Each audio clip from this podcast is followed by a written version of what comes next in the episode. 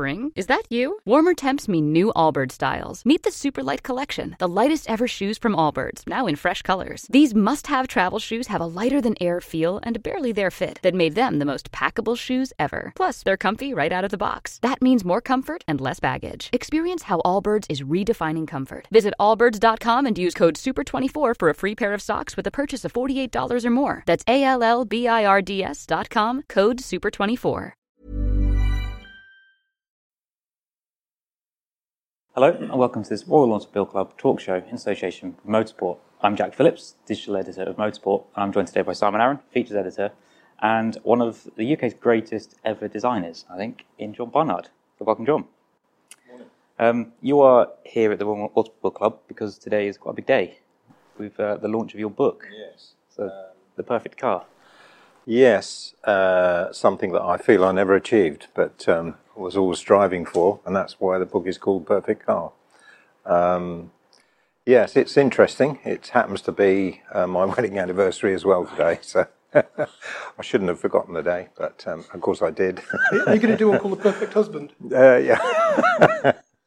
I wouldn't be able to do much on that, I'm afraid, no.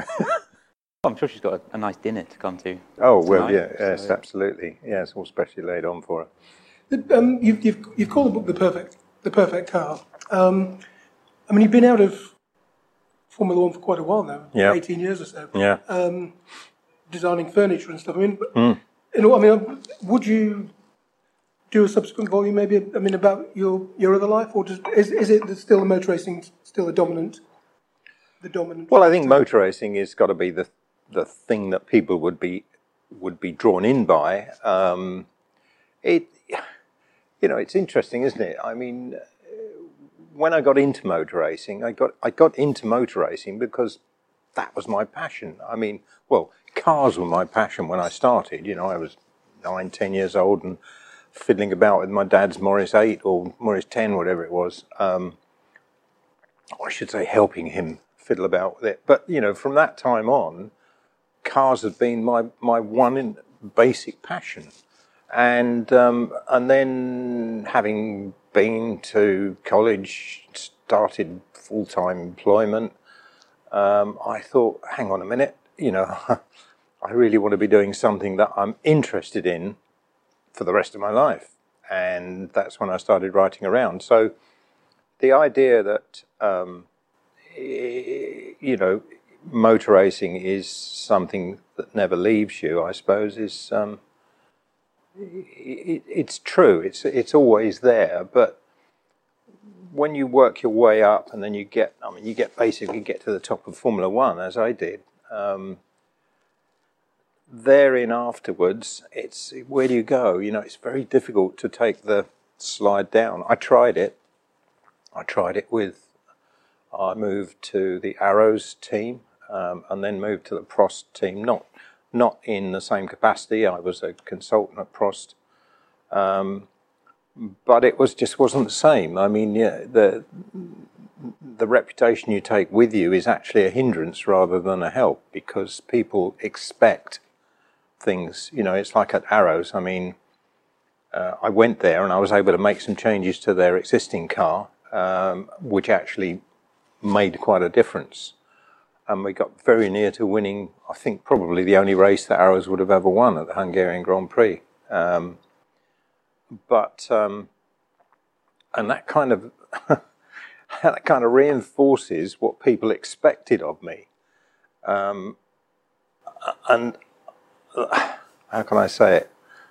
That wasn't really what I joined Arrows for. I joined Arrows because I thought, you know, I just need to, I need to kind of back it off a bit, so somehow. Of course, I never, you never do. You know, it's just can't do it. But then, ironically, the table that you designed kind of started this book because it brought you into touch with the author, uh, the ghostwriter of the book. Indeed, yeah. I mean, that's uh, Nick, who wrote the book, bio, my biography. Um, he'd been right, or he was writing a book on design in Britain, uh, and he contacted me through my colleague Terence Woodgate, who I've been working on the furniture with, and um, then Nick phoned me up, started talking to me for the book he was writing, and after a while he said, "Oh, you know, didn't know any of this. This is quite interesting. Um, anybody ever mentioned to you about doing a book? And I said, well, many years ago somebody mentioned it, but when you're in the business, it's not a good idea, in my opinion. So, um, so no, you know. And he said, well, you know, fancy doing a book? so I thought, yeah, okay, why not? you, you say you don't think you ever designed the perfect car, but you, um, I think you're the only person who has a car in New York's Museum of Modern Art. Yeah. Um, you you crafted the McLaren that won three straight world titles, 84 to 86. You came up with the pedal shift Ferrari in, Yeah. in the Museum of Modern Art, as mentioned. Mm. What what separates those cars from the perfect car? What what was the missing ingredient that would have made the perfect car? Can you pinpoint it? Um, well, actually, if you take the Ferrari, um, that Ferrari, the 640 and then the 641, which is in the museum, which was just the, the, the, the had very small development from the 640 to the 641. That um,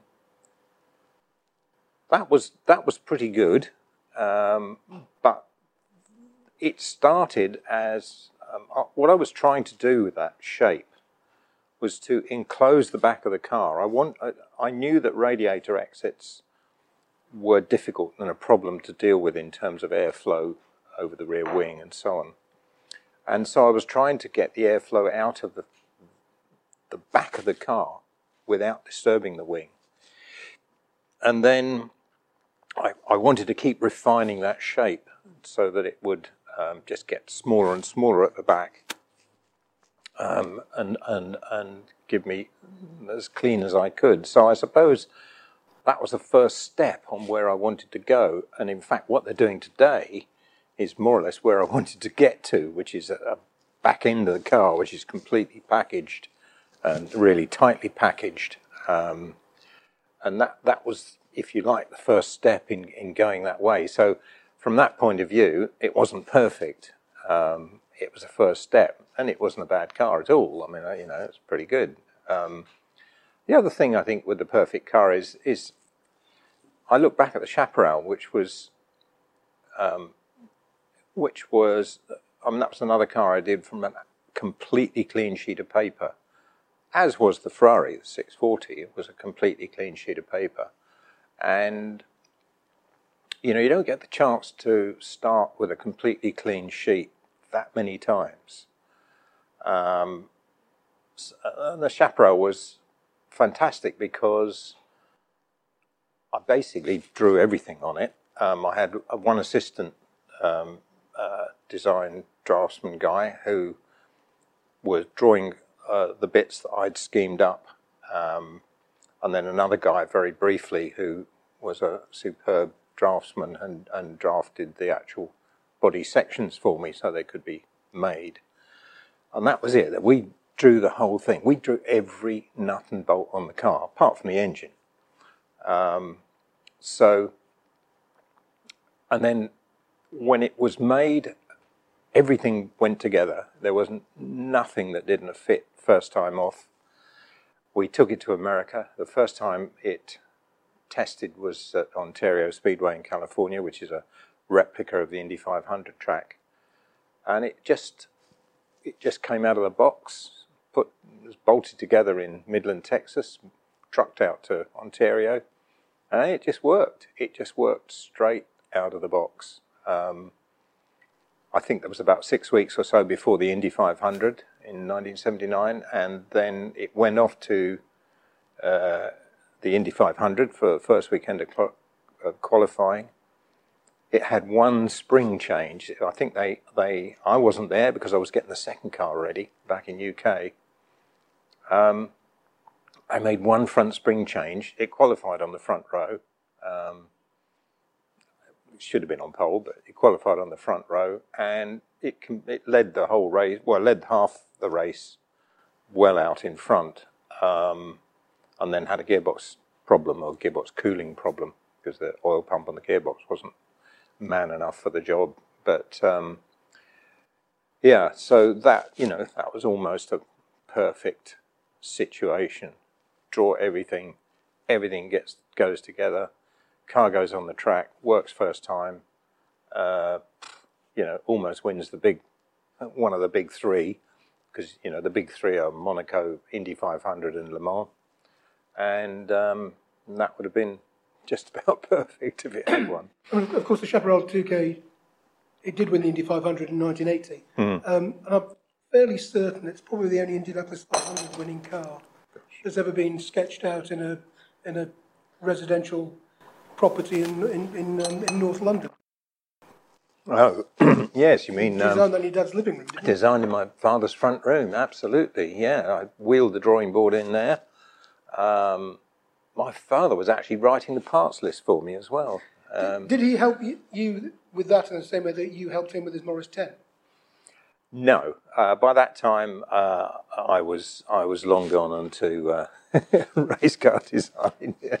he uh, he was a, he was an engineer, but he wasn't that kind of engineer. Um, uh, but you know, once again, uh, as you will see in the book, um, my parents were fundamental to my success, or whatever you want to call it, um, in racing. I mean that that support. Um, was always there right from day one. And as I say, even, I don't know, when I was doing the chaparral, my father must have been, gosh, 75, something like that, 76. Um, and uh, was, you know, he was still there to help, basically. You make sort of clear in the book that your mum was also a Oh, yeah. very talented engineer Oh, as well and Yeah. had a mind. Yeah, well, she was she was more practically talented, um, and she, I suppose, was the driving force uh, in my mind that we, you could basically do anything if you set your mind to it. If you, you know, just understood the basics and set your mind to it, then really, hey, you can do it. You know, you can do pretty much what you want. And she was very she had quite an entrepreneurial spirit. Um, my father was more the the rock if you like the sort of the base the base you know the base of the family. And she was the she could be a bit um, you know off, fairly wild at times in what she wanted to do. But uh, yeah but, uh, she was very very very important to me Just just as we're chatting, actually, look, look what's just look what's just ah, turned up. there you go So fresh. first There, there you go. Have, have, you, have, have you seen it previously? I've never even never seen it, never touched it until now, which is which is interesting. Don't read it now. I think No. you, prob- you probably you probably know what's in it anyway. Well, I hope so. I mean, you, you must you must um, I touched upon the Chaparral, and you you, uh, you had two stints apiece with McLaren and Ferrari. which Yeah. We'll chat about in due course. Yeah. You must feel an incredible sense of pride that uh, you know all this time after you were last involved in Formula One, all modern Formula One cars have two things that you. I mean, we, we can credit Michelin with radial tyres. Yeah. Colin Chapman gets the blame for aerodynamics, although I'd argue that Gustave Eiffel in about 1914 did something with Persia. um, but you know, all modern Yeah. Formula One cars have carbon chassis.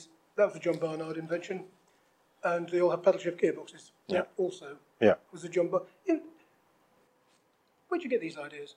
Ah. What, what, what, was the, what was the seed that kind of led you down? Yeah, I, I get routes. them. I get them because I was always searching for the perfect car, and um, the carbon monocoque came about because at that time we were running uh, ground effect underbodies, and the wider um, and and the wider and and better your underwing, um, the more downforce you were going to make. And at that time, with the aluminium monocoques, there were no, you know, there- was, what shall I say? There were none around that were significantly narrow uh, uh, uh, in the bottom section. Um, you needed a certain amount of torsional stiffness in the monocoque, and uh, to make it narrow meant you would lose that torsional stiffness geometrically. uh, Um, the geometry would cost you. So to return it, you needed a stiffer material. Um, and I considered the options, and through meeting, uh, what happened now? I got I got an invitation to go and look at at uh, British Aerospace at Weybridge uh, and see what they were doing, and they were making the big um, RB211 engine um, outside cowlings in carbon there. So I had a look, and I just reckoned that you know that had to be the material for the monocoque. It was light, it was stiff, it was strong, um, but it was it was 180 degrees different to design with from a metal structure. Um, so it, it, you know, it was one of those things. That's the material I need. Now I've got to figure out how to use it. Um, so you asked me how I came up with the idea. Well, I came up with it because I was pursuing better aerodynamic package. I wanted more better underwing. I wanted more downforce from the underwing. How do I do it? I make the monocoque smaller and the underwing bigger. Now, if I do that, I've got a problem with the monocoque. You know, that, that, that was the thinking. Um, with the paddle shift gearbox, it was pretty much the same thing. I mean, when I started, all I had in mind was to get rid of the gear shift run. The, the gear shift run, the mechanical gear shift run that everybody used at that time, uh, went through the chassis or outside the chassis and either went outside the fuel cell or through the fuel cell. it went alongside. I mean, it was just a nightmare to A get clutter. clutter everywhere, horrible joints all over it. Um, I just thought, I can, you know, this this really annoys me. I don't like this at all. How do I get rid of it? Well, I'll just have a button on the steering wheel, and and because I know we've got these electrohydraulic valves available today that work in milliseconds, so all I need is to put a valve onto the gear shift at the back and a button on the steering wheel, and uh, and I can get rid of the gear shift. So that's where it started. Then, of course, once you start going down that way of thinking, then you realise, well, actually, we need we can link the clutch together with it. Um, you know, the electronics can control that, etc., etc., etc. Hang on a minute, we only we only need a two pedal car, so now I've got brake and th- uh, accelerator, and so you build up on it. But the, the fundamental was. Um, I'm really tired of trying to get that horrible mechanical linkage down the car. So it was just, you know, it's, it's how it works. And, and, you know, that's most of the stuff that I've done. I mean, everything, even little things like flexures, you know, taking the joints away from the suspension. Um, I mean, it's just about getting a better package. That's really what fires me up. And that kind of acknowledgement that knock-on effects and snowball effect of one change can have an effect further down the line somewhere Yeah. else in the car Yeah. takes you kind of back to Lola when you were developing these V, Yeah. and you'd have Eric Broadley come in and say, "Well, we need to do this," and Yeah. then everything you've done has now got to be started again. Yeah. So I guess that you were just tapping into an older uh, mindset you'd picked up from 20 years before. Well, I mean, Eric, you know, Eric, Eric was uh, Eric is brilliant. Um, I mean, apart from the apart from the fact that Eric gave lots of us um, our first start in motor racing, which you know can never thank him enough for that. Um, uh, no, I mean, it- he came to me. I think I'd been there about nine months. Um, you know, from cold, pretty much. Uh, hadn't worked in motor racing before that. And I think it was about nine months, and he came along and he said, "Hmm." He said, uh, "How would you like to design a car then?" what do you mean, Eric? Well, I've got this new Formula Super V, he said, and uh, we need uh, we we want to do a car for it. So I thought, okay, fine, you know, let's have a go. Which was probably my mum's side coming out, you know, sure, why not? Let's have a go, you know. Never done it before. Hey, so what? Um, and uh, and I started drawing this thing up, and then after I think it was about a week or two weeks, I'd been drawing up a chassis, which was a tube frame chassis, and drawing all the suspension bits and pieces. And then he came in one day and he said, "Hmm." We had an engine there, a Volkswagen engine that, that VW had sent us that they wanted to use in the Formula, and we had it sitting on a box in the drawing office. And um, he came in one day and he said, hmm. He said, Volkswagen want to change the engine. They don't want that one. They want this other one. Oh. so they wheeled that one out, wheeled in this other one. Of course, it was a completely different pickup, completely different mounting. And I was looking at it, and I was there. I was just staring at this thing for hours, trying to figure out what I was going to have to change. And it must have been eight o'clock in the evening. And Eric came out of his office, wandered in. He said, "Oh, what's up, lad?" I said, Eric, I, don't, I, don't, I said, you're going to have to start all over again. I don't know what to do. Oh, he said, um, don't worry about it. He said, he said, go home. He said, uh, give it a couple of days. He said, you'll find the answer. and that actually, that those few words stayed with me right the way through my career. Actually, they stay with me today. And if I come up against a problem, particularly you know in the in the in the engineering side, and I don't have an answer at the time, I just okay, go home. You know, come back again tomorrow, attack it again, and at some point you will reach a position where you you either have to make a compromise, or you'll find a perfect answer, one or the other. But you know, it, it's usually a, uh, usually a compromise. And so, um, so that kind of, I just, I just remember that from Eric. Um, you know, just don't, you know, don't stress it out. You're not going to get the answer in a, in a couple of hours. Getting engaged is a moment worth cherishing. A one-of-a-kind ring that you design at Blue Nile can help your love sparkle. Just choose your diamond and setting. When you found the one, you'll get it delivered right to your door. Finding the right engagement ring can be nerve wracking. At Blue Nile, you'll have the expert guidance needed and a diamond guarantee that ensures you're getting the highest quality at the best price. Cherish all of life's moments and save up to 30% at BlueNile.com. That's BlueNile.com. It's a very different world now, isn't it? I mean, when guys like yourself and Patrick Head were given opportunities by Lola, um, Britain had lots of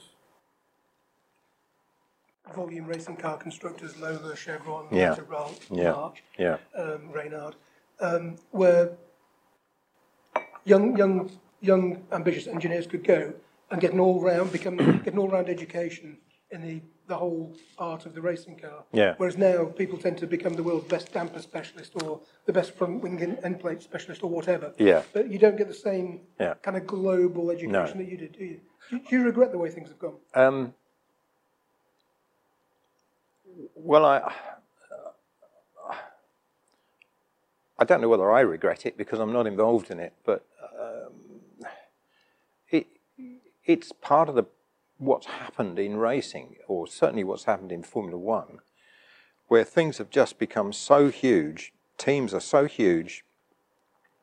The money is so huge. Um, and the technology, you know, once you open the box, you cannot uninvent the technology, and you can do what you can change the rules, you can do what you like, but you've pretty much got that technology there, uh, and and the technology requires a lot of people, you know, a lot of specialists.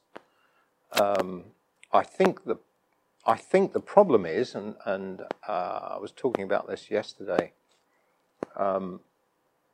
i- is that by getting the all-round experience we had, people like myself, Patrick, and so on, um, when we evolved into Formula One teams, bigger teams, let's say, we automatically had a kind of pyramid structure, pyramid sort of management structure. And we were on top of the pyramid, and we made the, deci- the fundamental decisions. And if we were correct, we were winning. And if we were not going down the right path, we weren't winning. Um, but today, the system doesn't produce that. And consequently, what you get is you get managers, you get technical managers sitting on top, trying to control uh, groups, you know, of specialists. And you're going to get a situation, I believe, where somebody's got to make a compromise because, you know, for example, um, aerodynamics will want the minimum cooling, you know, exit or the or the bodywork as tight as they can get it around the engine. The engine people will say, "I haven't got enough cooling. We need more cooling." Da da da da, da. and so and toing and froing, toing and froing. Somebody's got to sit there and say, "Okay, you've got to compromise here. Okay, aerodynamics, you've got to compromise here. Engine people, you've got to work on your cooling system. You've got to get it more efficient." So, you know, somebody has to, in my opinion, somebody has to be doing that. Um, I don't know, but uh, I don't know. I was told yesterday that apparently Mercedes started with this kind of typical big company matrix type of management structure, whatever that is, uh, and have changed to a more pyramid type of um, uh, setup. McLaren, when Martin Whitmarsh came in, changed to the kind of matrix type of management system. Um, and, well, you know, now they're in trouble. Um, in my opinion, they should change that system back to a more pyramid structure because that's what Formula One requires. Um, so, I don't know. I mean, it, you know, which is right, I'm not sure. But um, uh, certainly, you know, it's it's certainly it's now it's a situation where it's so big, so much money. It's just, you know, it's like turning an oil tanker. It's not going to happen. We had a similar question actually from a reader. We had more questions than I can remember for any mm. podcast. Ah. That much interest and so many questions to ask. Helgi86 asked on those similar lines that uh, you used to be able to come through F3 and F2 from the very bottom to the top. Is it good for racing now that there is no ladder? Mm. People are going in, I guess, at the top or midway to the top, mm. gaining that experience and that. It's all one make as well at that level now, so the, cre- the, yeah. the, the, scope for, cre- yeah. for creativity is. Yes, I, yes, indeed. Um, it is a shame because there, you, there, there, there was creativity happening at those lower levels as well, which, as you say, is now not happening. Um, I don't know whether that's a result of the rules or whether it's a result of somebody deciding that if it's a sport, then you should, you know, it's a driver sport. It's, you're comparing drivers, or you should be comparing drivers. Therefore, the only way to compare them is to put them in the same car. You can still make small changes to the car, setup changes, and so on, which, uh, which you know, if you, if the driver's working well with a good engineer, he's he's going to get a little bit more out of the same car than the other guy that isn't working well with a with an engineer. But it's it certainly stifles uh, imagination on the technical side.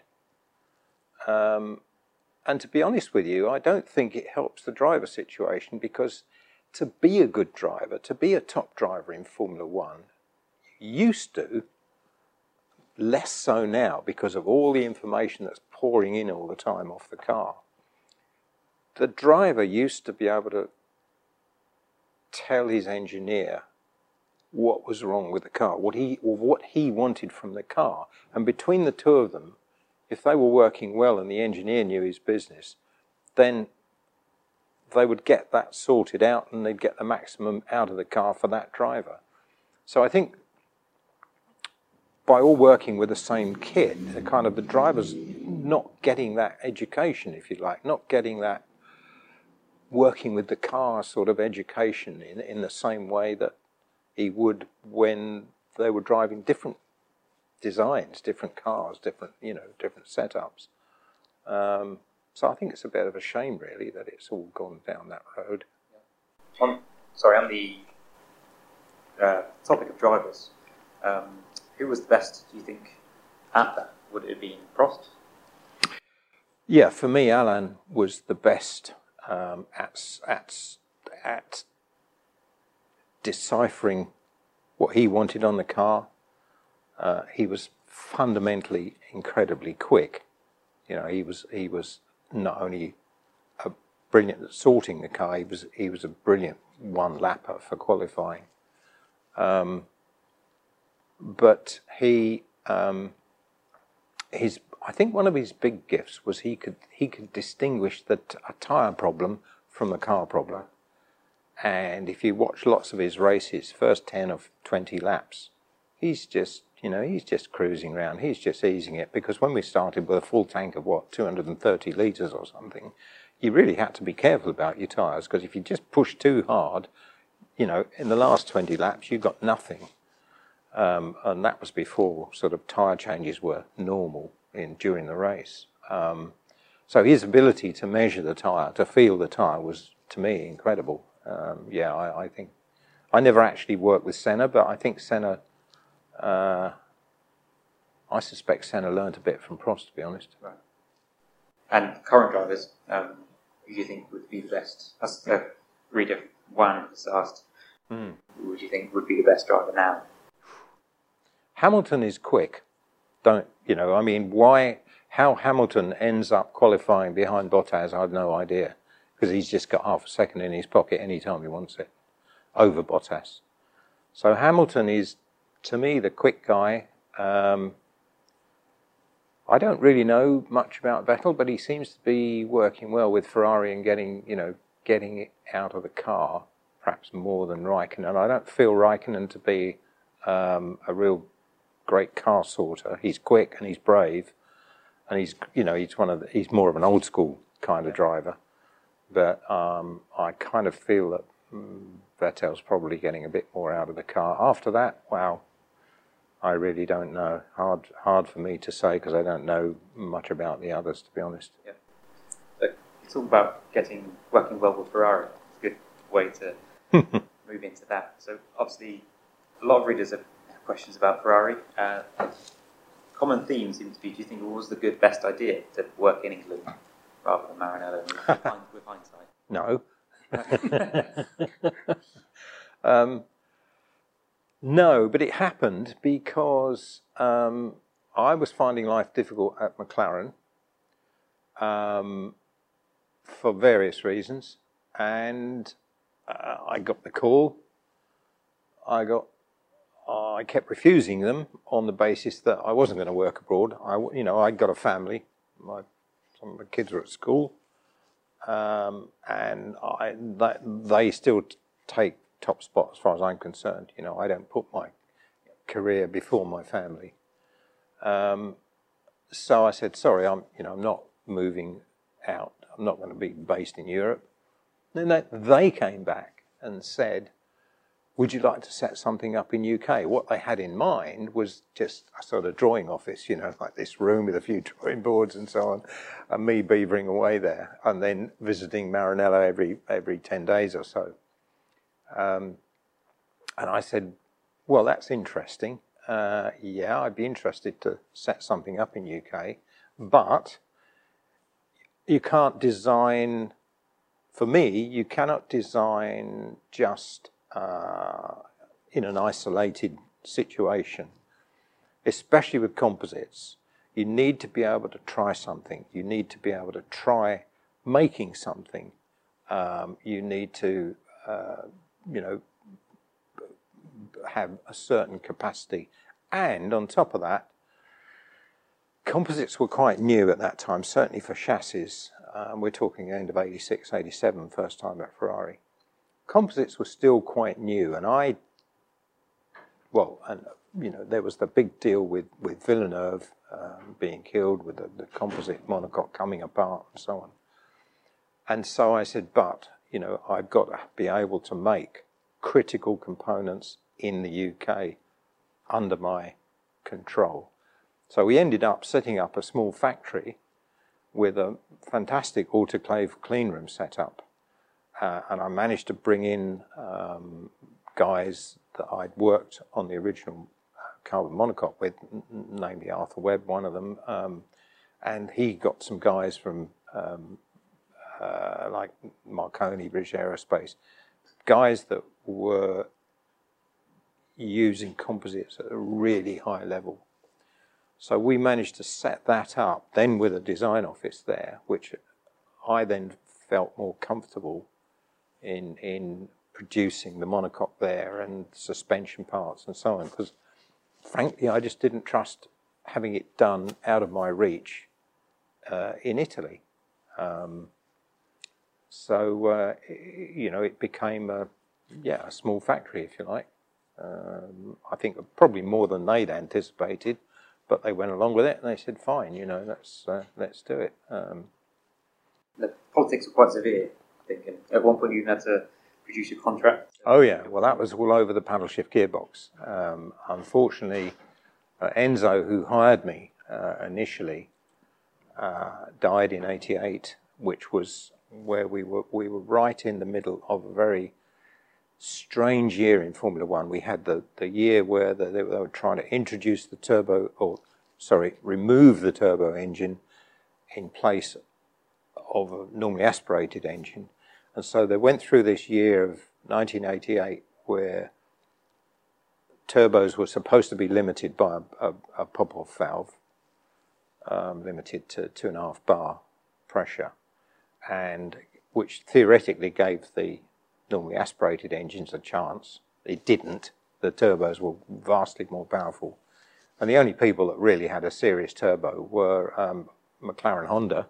Honda sort of produced this engine pretty much for that uh, uh, regulation. And we at Ferrari used the turbo that we'd used in 87, um, turbo engine and, and car pretty much that we used in 87 with just a few modifications.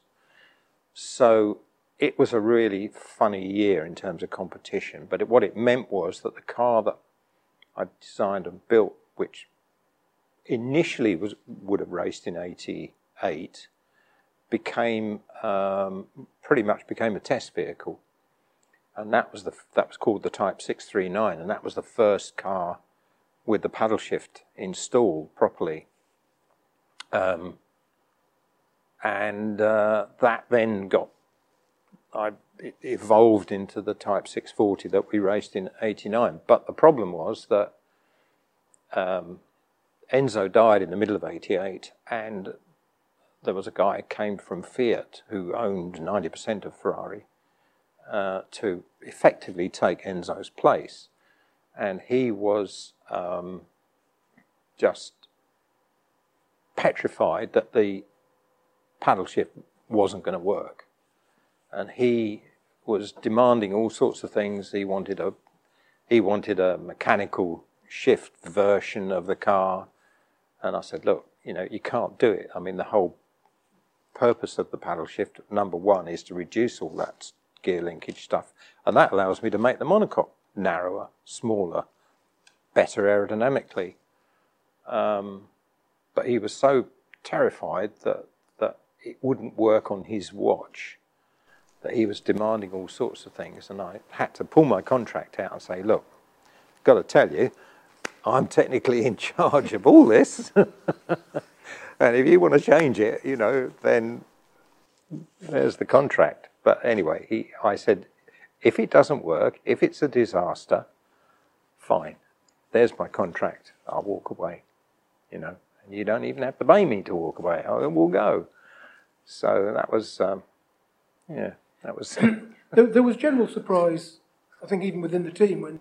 Yes. God, perhaps even That's a nice way of putting it. Yeah. Um, uh, when Nigel Mansell won Brazil in '89, yeah. paddle shift first yeah. race. Yeah. I mean, I know there was talk beforehand of putting on a good show and yeah, half, that's right. half tanks and that's things right.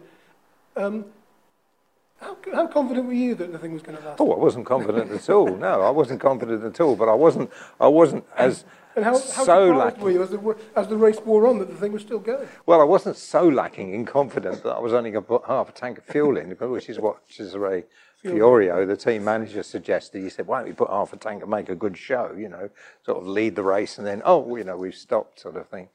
Oh, wow, you never know, Cesare. Let's just fill it up. so we filled it up. And even then, um, through no fault of the paddle shift, really, somewhere through the race, I can't remember it's sort of halfway, probably about a third through the race, Nigel came on the radio screaming, My steering wheel's fallen off, my steering wheel's fallen. Nigel, what do you mean? He said, I'm, I'm, dri-, he said, I'm driving by having to push the wheel against the column to steer. Crikey, right.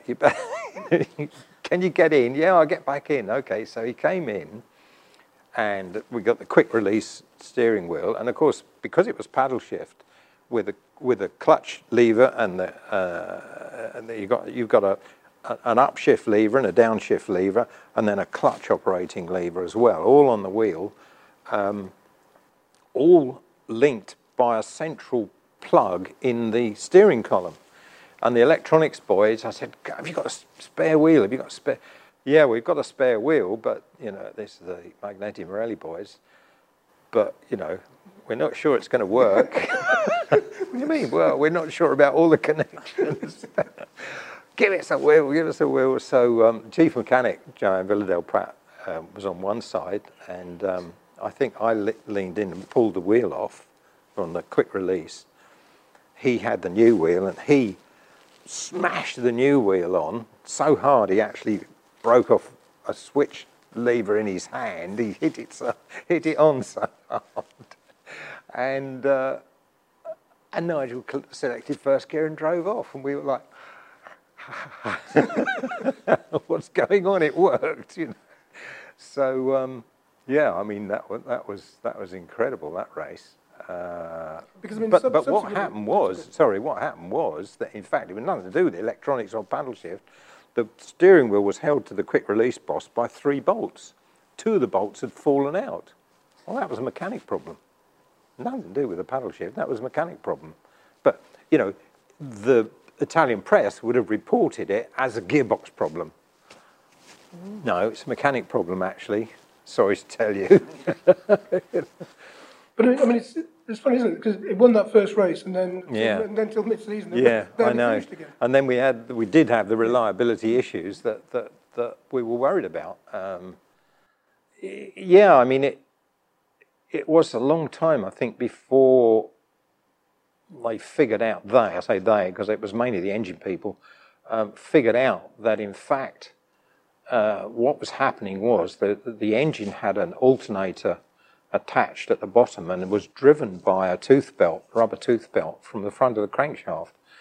And the um, engine was designed as a four main bearing engine, uh, which meant that it was a bit of a a bit of a floppy crankshaft. The when it was at sort of twelve thousand RPM or something, the crank would would uh, would wouldn't you know would sort of what do we call it? Well, it would it would bend effectively, which meant that the pulley on the end of the crank would would move a tiny bit, and that would throw the belt off, and then we'd lose the alternator, and the first thing that stopped working was the gearbox. So again, it wasn't really the gearbox; it was the fact it lost power. Um, um, but that got sort. I think that was sorted, and then things got a lot better. Um, yeah, I mean there were still issues with it, but that kind of is, if you like, that was, I suppose, in some ways, the problem of my career is, you know, I often pushed on with new things, um, and raced them before they were ready. But I was always worried that, you know, if you get a new idea and it's a good idea, the only way you're going to get any value out of it is to do it and use it before the other guys. So I'd always be pushing it, you know, forward. Um, probably sooner than it should. Certainly sooner than it would have happened today. I mean, today, you know, they'd have to be testing for God knows how many months and, and hours on the test bed and all the rest of it before anything would be allowed out. But in those days, it, you know, it came down to the old pyramid thing, and I said, let's go, put it on. That's what we're going to run. I guess also that scepticism you've been used to dealing with because when the carbon car came out, Mm. people were assuming it was just Absolutely. Absolutely. Yeah, you have to be pretty solid in your own mind that what you're doing is is fundamentally right. But tucked away in the back of your mind is if it's not right, if there is a problem, what's my next move? What how do I get out of it? So, you know, uh, luckily, I say luckily, um, John Watson had a incredibly impressive looking accident at Monza with the carbon monocoque in its first year and got out and walked away. And that accident is, I would say, fundamental to the ongoing life and acceptance of the carbon monocoque. Uh, actually, in carbon structures generally, to be honest with you. Um, because uh, we had uh, I had calls from the CAA Civil Aircraft Authority who wanted to come and look at this monocoque that had been through this huge accident to see how the damage occurred and you know what what it did to the structure. So it, it had big implications. Um, and uh, fortunately, I mean, fortunately, it turned out okay. I saw a, I found a quote on the archive actually, um, which from Ron Dennis in 2007 said, "I hope John Rea appreciates that he's responsible for much of today's driver safety." And I think Tyler Alexander echoes that in your book. Right. Safety is kind of an unspoken priority of yours. Or was during the. Um,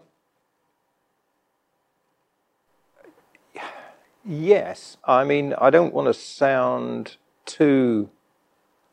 Uh, I mean, I, I wouldn't. How do I say this? Are are you, are you You- going to say that uh, the safety was kind of a byproduct of aerodynamic efficiency? I think safety was a byproduct of just good engineering. Right. Um, speed is always number one. You know, speed, lap time. That's what you're after. That's the key. But I think good engineering, careful engineering on everything on the car will result in safety. It will result in a good car eh, from, from a safety aspect. So I think that's more the way I'd look at it myself. Um, I, I, I suspect, oh, I don't know whether I should say this or not, because I think I'm correct. No driver's ever been killed in, in one of my cars. The only time I got close to it was in Jo Bonnier in the Lola, three litre Lola, when he got killed at Le Mans. Um, and but that was only partly mine. That was that was you know I worked on the car, drawn some of it, but not not the basic car. Um, and that was probably more of an aerodynamic problem that we just didn't understand um, at that time. Um, but no, they, you know everybody so far has, has walked away, and there've been some pretty big accidents. Yeah. Unfortunately, we seem to run out of time. I think you've got to then go and sign and launch this Oh, really? book. Ah, Um, hopefully, we've answered all of the questions that were sent in. But there's so many, uh, so much we haven't covered as well. Mm. But hopefully, they've all been answered. But one quick question before we finish: Is there one car that you wish you had designed, or that is closest to being the perfect car? that I wish I wish I'd designed.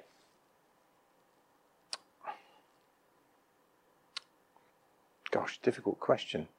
Um, yes, probably. I think the Lotus 72, the wedge Lotus with the torsion bars and so on, and the Cosworth DFV. That was pretty good. Uh, now, I tell you what I actually would, would like to have designed, and that's the Lotus turbine car that ran at Indy. Yeah. They had one when I worked at Vel's Parnelli in California. They had one there in their in their warehouse, and that was a piece of work and a half. That was that was that was quite something.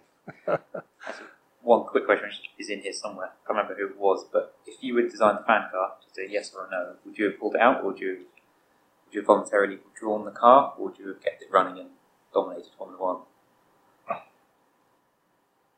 Um, well, if I designed the fan car, the first thing is I'm not sure I would have designed the fan car because I thought it, it was fundamentally illegal. so, I um, think Gordon Murray is probably watching. yeah, well, I'm sorry, Gordon, but you know, that is what happened. It was thrown out. Um, I mean, you know, it- to say that those fans were there for cooling, uh, for pulling air through the radiators, was a bit of a stretch of the imagination. Oh, yes, I suppose it did, but um, it just happened to be sucking the car on the ground at the same time. Um, no, I mean, you know, hats off. It was a, it was a good, you know, it was, it was a, it was a brilliant, brilliant move. Um, but I think you have to you, you have to be able to have a pretty good argument that it's within the rules um, as they stand. Maybe maybe we should have allowed sucker cars full stop. I don't know, but um, yeah, it's like doing away with ground effects. I mean that that was a mistake. That that was just that was just Ferrari. They didn't have it at the time, and they just wanted to screw us poor old English mob. So, um, yeah, All right, before I get told off, we we should wrap this up. So thank Yeah. you again for Thanks, John. joining us. Excellent podcast. Pleasure. Uh, I do recommend the book. Definitely pick it up when that comes out. Thank you, Simon. Thank you, again, Thank you, Jack. We'll be back Simon. um, next time. I think Okay. Possibly Steve Parrish lined up, I believe. So we'll see you then.